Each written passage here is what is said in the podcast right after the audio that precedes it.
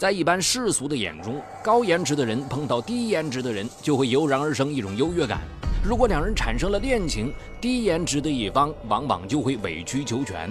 在某市，一位帅气的局长邂逅了比自己大四岁并且姿色平庸的房地产公司女老板。一次醉酒后，两人成了情人。因为颜值相差悬殊，女老板不仅出手阔绰，更是关怀备至。可就在局长以为最稳妥安全之时，一场意想不到的结局发生了。敬请收听本期的拍案故事：帅局长失身丑情人。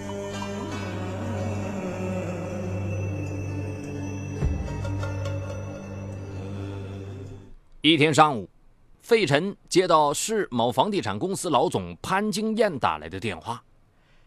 费局长，听说您多年没进过电影院了，明天有电影首映，我请您和您的司机去看看。费晨呵呵大笑，呵呵，这个点子好。不过我得看明天有没有时间呢，再联系。放下电话，费晨还在回味，这个潘金燕有意思，自己帮过他一个小忙啊，知道请我吃饭，我轻易不去，居然想到请我看电影。费晨时年四十岁，当地人，是市里某部门的一个局长。魁梧帅气，妻子白珊也是公务员，夫妻俩伉俪情深。上初三的儿子学习成绩优异，费晨生活幸福、清正、廉洁，前途无量。年初，费晨在一个业内会议上认识了潘金燕，潘金燕比费晨大四岁，也是本地人。身材矮胖，十年前做建材生意的他离异后投身房地产事业，风生水起，是市地产界的新星。那次相遇之后，潘金燕对费晨非常殷勤，经常邀约。业务上的正常往来，费晨也不拒绝，每次都带着一两个同事赴约。作为年轻有为的一局之长，长得帅又重权在握，费晨经常面临诱惑。好多年轻漂亮的女人对他投怀送抱，但他一向洁身自好，极力避免。相反，对潘金燕这种姿色平平的女人，他反而不避讳。潘金燕很执着，第二天又给费晨打来电话。费局长，请您看电影太马虎了。您把办公室的小谭叫上，咱们先吃饭谈业务，再看电影，怎么样？潘金燕这样一说，费晨更不好推脱了。然而，因为自己临时有事，再次爽约。事后，他对潘金燕道歉，潘金燕却毫不介意。唉，说实话，我至少五年没进电影院了。记得小时候看露天电影，银幕被风吹得变了形，里面的人嘴烟歪斜的，可还是看得津津有味。潘金燕的讲述勾起了费晨的回忆，两个人聊得十分开心。他真诚地说：“哎呀，你请了我几次都没成行，实在不好意思。这样，明天晚上我请你，我们两个中年人重温一下儿时的情怀吧。”一波三折。费晨最终和潘金燕单独看了场电影，两人和年轻人一起挤团购、自助机取票，觉得十分新鲜，感慨着这样放松的时候实在难得。这之后，两人微信、电话交往密切了起来。这年八月，潘金燕新买了一套别墅。规划院子时，他提前把草图发给费晨，两人就园子的规划问题约谈吃饭不下五六次。潘金燕非常善解人意，费晨心情不好的时候，他总是发来一些幽默笑话和彩色漫画，那些切合心意的画面总能击中费晨的心。在官场多年，费晨习惯了在人前掩饰情绪，妻子工作忙，他也很少对妻子吐槽。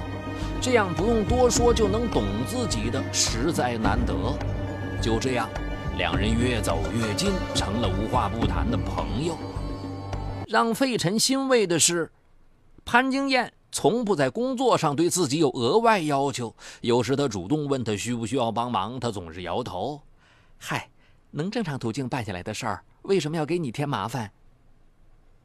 这份体贴是费晨最看重的。也让他对潘金燕越发没了戒备。一天，潘金燕又请费晨吃饭。当晚，费晨的妻子出差不在家，孩子在岳父母家，他也不用担心晚归，就多喝了几杯。他还特意叮嘱司机不要接他，到时他让潘金燕送自己回去。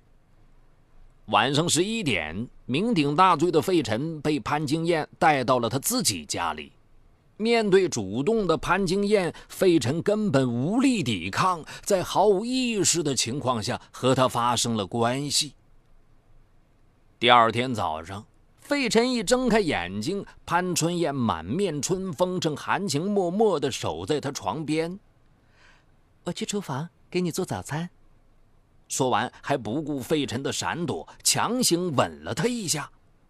飞尘顿时明白昨晚发生了不该发生的事，他追悔莫及，尤其是看到潘金燕穿着睡袍的背影，越发显得矮胖，他恨不得扇自己几个耳光。自己的妻子时尚又漂亮，那些对他投怀送抱的女人也个个颇有姿色。想不到自己鲜花没吃，却失身于潘金燕这个老菜帮子。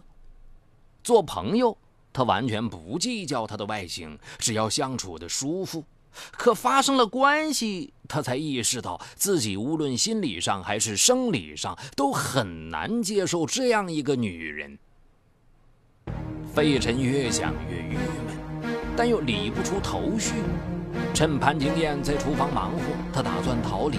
谁知潘金燕迅速冲过来，从身后抱住了他，连连道歉：“你长得帅，我这种女人配不上你，让你受委屈了。可我是真心爱你，和你在一起，我什么都不图，我不会给你带来任何麻烦，更不会影响你的家庭。最重要的是。”你和我在一起很安全，周围的人根本不相信你和我是情人。我不但不会影响你的仕途，相反会用我的钱为你拓展。潘金燕的这番表白滴到了尘埃里，令费尘五味杂陈。他没有任何表态，沮丧的离开了。这次之后，费尘开始躲着潘金燕。无论潘金燕怎么邀请，他一直推脱。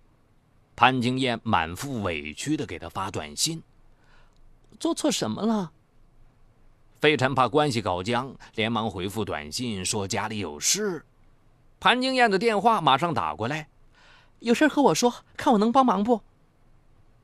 有事不过是借口。费晨只有随口说，他父亲腰间盘突出犯了，想住到康复中心做理疗，但床位太紧张，找了关系也没办法。潘金燕当即表示，她想办法。两天后，他给费晨打电话说，病人可以入院了。费晨带父亲来到医院，潘金燕已经在医院等候着。原来他和这里的护士长很熟，知道上午有个患者要办转院，空出来一个床位。这番用心令费晨十分感激。潘金燕却把手一挥：“为了你，我什么不能做？只要你别躲着我。”费晨讪笑着，对自己之前的冷漠有了几分歉意。父亲出院后，费晨主动请潘金燕吃了一顿饭。饭后，潘金燕说：“她种的花草已经很有起色，请她去看看。”费晨明白他的意思，并没有拒绝，随他去了新装修的别墅。潘金燕看出费晨十分局促，随手拿起了一个食品宣传单：“纯天然，无公害，这可以用来形容我们俩的关系。”费晨问他什么意思。潘金燕笑了起来。我不会像年轻女孩那样缠着你，让你劳神破费，也不会给你带来麻烦，影响你的家庭和工作。相反，还能帮到你，是不是无公害？作为一个在仕途上发展了多年的政府官员，费晨没有那么幼稚，也不信潘晨燕混迹商场多年会永远无欲无求。不过，这段日子以来，他也确实看到了潘金燕对自己的用心。他拒绝，对方很可能会鱼死网破；而维持目前的关系，反而能相安无事。于是，那晚费晨没有再拒绝潘金燕，两人真的成了情人。起初，潘金燕确实做到了他承诺的一切，乖巧、懂事、体贴入微。二零一三年十月的一天，费晨随口发表了几句对路虎车的推崇，潘金燕就买了一辆要送给他。费晨断然不敢接受，潘金燕百般劝他：“放心，车在我名下，只是给你开，别人问起来就说是借朋友的车，有什么可担心的？”终究敌不过诱惑，费晨接受了。费晨开着路虎，心情格外舒畅。之后，两人还自驾去了外地。在飓风般的行车途中，费晨看到了身边乱发飞扬的潘金燕，似乎有了一种别样的生动。和潘金燕在一起后，费晨曾一度很担心两人的关系被别人窥破。当潘金燕再次组织由他参加的饭局时，他小心观察周围人的反应。果然，他发现根本就没有人把他和潘金燕想到一处。有几次，他主动拿自己和潘金燕开玩笑，还有朋友事后提醒他：“啊，潘金燕人不错，你一个年轻有为的帅气局长，非开一个没什么姿色的女人的玩笑，摆明了是拿人家开涮，不厚道。”费晨至此也就放心了。年末，费晨工作上遇到了不顺心，非常郁闷。潘金燕一再安抚他：“凭你的实力，还会有上升的空间，但你必须打点一下。”哎呀，谈何容易啊！我不会打点关系，也没钱呐。几天后，潘金燕就给费晨的银行卡上打了一百万。这笔钱是给你打点关系的。费晨一阵感动，一瞬间，他居然庆幸自己当初选择了跟潘金燕在一起。作为男人，在仕途受挫时，这份慰藉加上真金白银的资助，令潘金燕这个他曾经从心灵上抗拒的女人，变成了红颜知己。就在费晨暗自得意、坐享其人之福时，一个周末，他和潘金燕的关系却无意中露馅了。那天晚上，费晨和妻子在客厅看电视，他的手机短信提示音响了。白珊没有查看丈夫手机的习惯，那天顺手拿起手机看了一下。费晨做事谨慎，和潘金燕交往后，手机短信都会及时清理。他和潘金燕早约法三章，不要在非工作时间和他联系，所以妻子看短信，他丝毫没有紧张。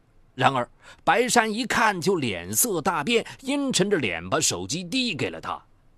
费晨一看，竟然是潘金燕发的暧昧短信：“新的一年，我什么都不做，只想你。”费晨强作镇定，故作轻松地说：“啊，是潘金燕发的呀，这是一个女房地产商，为人很豪爽，估计是开玩笑。”开玩笑，你是不是在外面有事瞒着我？哎，你想哪去了？我这就回复他。于是费晨马上回复短信：“我是费晨，你是不是发错了？”潘金燕反应也很快，很快回过来：“哈哈，怎么发到您那儿了？发给我男友的。费局长，不好意思打扰您了。”费晨理直气壮。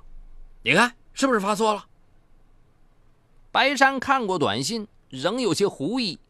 她告诫丈夫：“你可别做对不起我们娘俩的事儿。”说着，眼泪就流下来了。费晨赶紧安抚妻子，可不管他怎么说，妻子始终半信半疑。妻子的态度让费晨十分不安。在他的字典里，必须事事稳妥，不能留下任何隐患，否则妻子万一追查，势必影响自己的仕途。于是第二天，费晨找到了潘金燕，他非常过意不去。哎呀，我喝酒了，一时忘记了你的叮嘱。我回复的那条短信，应该打消了你老婆的顾虑了吧？哎，不够。为了证明自己的光明磊落。他想请潘金燕和妻子见上一面。我敢把人领着让他见，就说明我啥事儿没有。潘金燕有些为难，我我不想去，我怕我表现不好。你给我的生活带来麻烦了，怎么能袖手旁观呢？费晨面露不悦，潘金燕这才犹豫着答应了。说服了潘金燕，费晨当即告诉妻子，他要请潘金燕吃饭，让他们两个人见上一面。白山当即同意了。费晨暗自庆幸自己这步棋走对了。妻子不爱交际，他心中真还是有疑虑，否则不会出面。在费晨的安排下，白山和潘金燕见了面。费晨注意到妻子看到潘金燕的刹那，略微有些吃惊，随即笑了起来：“那个，姐，是我多想了。”一顿饭。白山吃得轻松愉快，潘金燕的脸色越来越难看。白山打消了疑虑，潘金燕却不依不饶起来，一个劲儿质问费晨：“你请我和你老婆见面，是让我出丑的吧？”费晨赶紧解释：“哎呀，没有没有，是你多心了。你虽然不漂亮，但很有女企业家的魅力呀。”虽然此次有惊无险，但做事谨慎的费晨还是决定分手。没想到，一向温柔的潘金燕反应激烈。我从没有邀请你为我做什么，在你妻子面前，我受尽委屈，你还跟我提分手。但费晨铁了心：“你的车我还给你，你打过来的钱也没动，也一并还给你。你找个好男人，重新开始。”可我只爱你。潘金燕哀求不已。费晨决心已定，你不分也没用，我不会再单独和你见面了。费晨说到做到，真的不再接潘金燕的电话，也不再回复她的短信。潘金燕一条条短信源源不断的发来，哀求他不要分手。费晨自是潘金燕舍不得伤害他，自讨没趣一段时间就会偃旗息鼓，并没有理会。然而，一周后。潘金燕不打招呼，突然来到费晨的办公室。你真这么无情？费晨怕同事听见，连忙带他出来。两人在一家酒店坐定。潘金燕冷笑一声：“哼，我去办公室就把你吓成这样。如果我去找你的老婆，你觉得会怎样？”费晨火了：“当初你怎么说的？什么天然绿色无公害？我是那么说的。”也是那么做的，是你太让我失望了。飞尘好话说尽，哎呀，白山已经怀疑过一次，你再闹下去，我的家和前途也到头了。我们好合好散。哼，你那么怕他，可以离婚呀。凭我对你做的这些，完全有资格要求你离婚，给我一个明媒正娶的婚姻。潘金燕的势头让费晨越发感到可怕，他把车和钱还了回去，但对方仍然拒绝分手，还威胁费晨：“你如果一意孤行，我就把我们的事告诉你老婆，告诉你单位，让你身败名裂。”看着他凛冽的目光，费晨只好服软周旋：“你别冲动，我们都冷静一下，再好好考虑考虑。”接下来几天，潘金燕不停地打电话问费晨考虑怎么样了，他支吾着不肯正面回复。潘金燕再也忍不住，给他下了最后通牒：最后三天，你自己看着办。潘金燕是来真的，费晨意识到，如果不从，潘金燕会彻底毁了他。想想家庭地位，他如坐针毡，不知如何是好。最后，他心一横。对付潘金燕这种女人，只能用最极端的办法，唯有除掉她，才能彻底摆脱她。于是，一天晚上九点多，费晨和潘金燕约好来到她的别墅里，他最后一次请她放过自己，但潘金燕毫不让步，两人再次发生剧烈争吵。费晨痛心疾首：“你既然不给我活路，就别怪我狠心。”说完，他掏出事先准备好的水果刀，猛地朝潘金燕刺去。潘金燕躲闪不及，胸部连中三刀，倒在血泊中。费晨惊慌失措，逃之夭夭。有邻居听到异常声响，报警并拨打了幺二零。潘金燕被送到医院后，因抢救无效死亡。一周后，费晨被抓捕归案，他对自己的所作所为供认不讳。一月，费晨以故意杀人罪被宣判为死刑，缓期两年执行。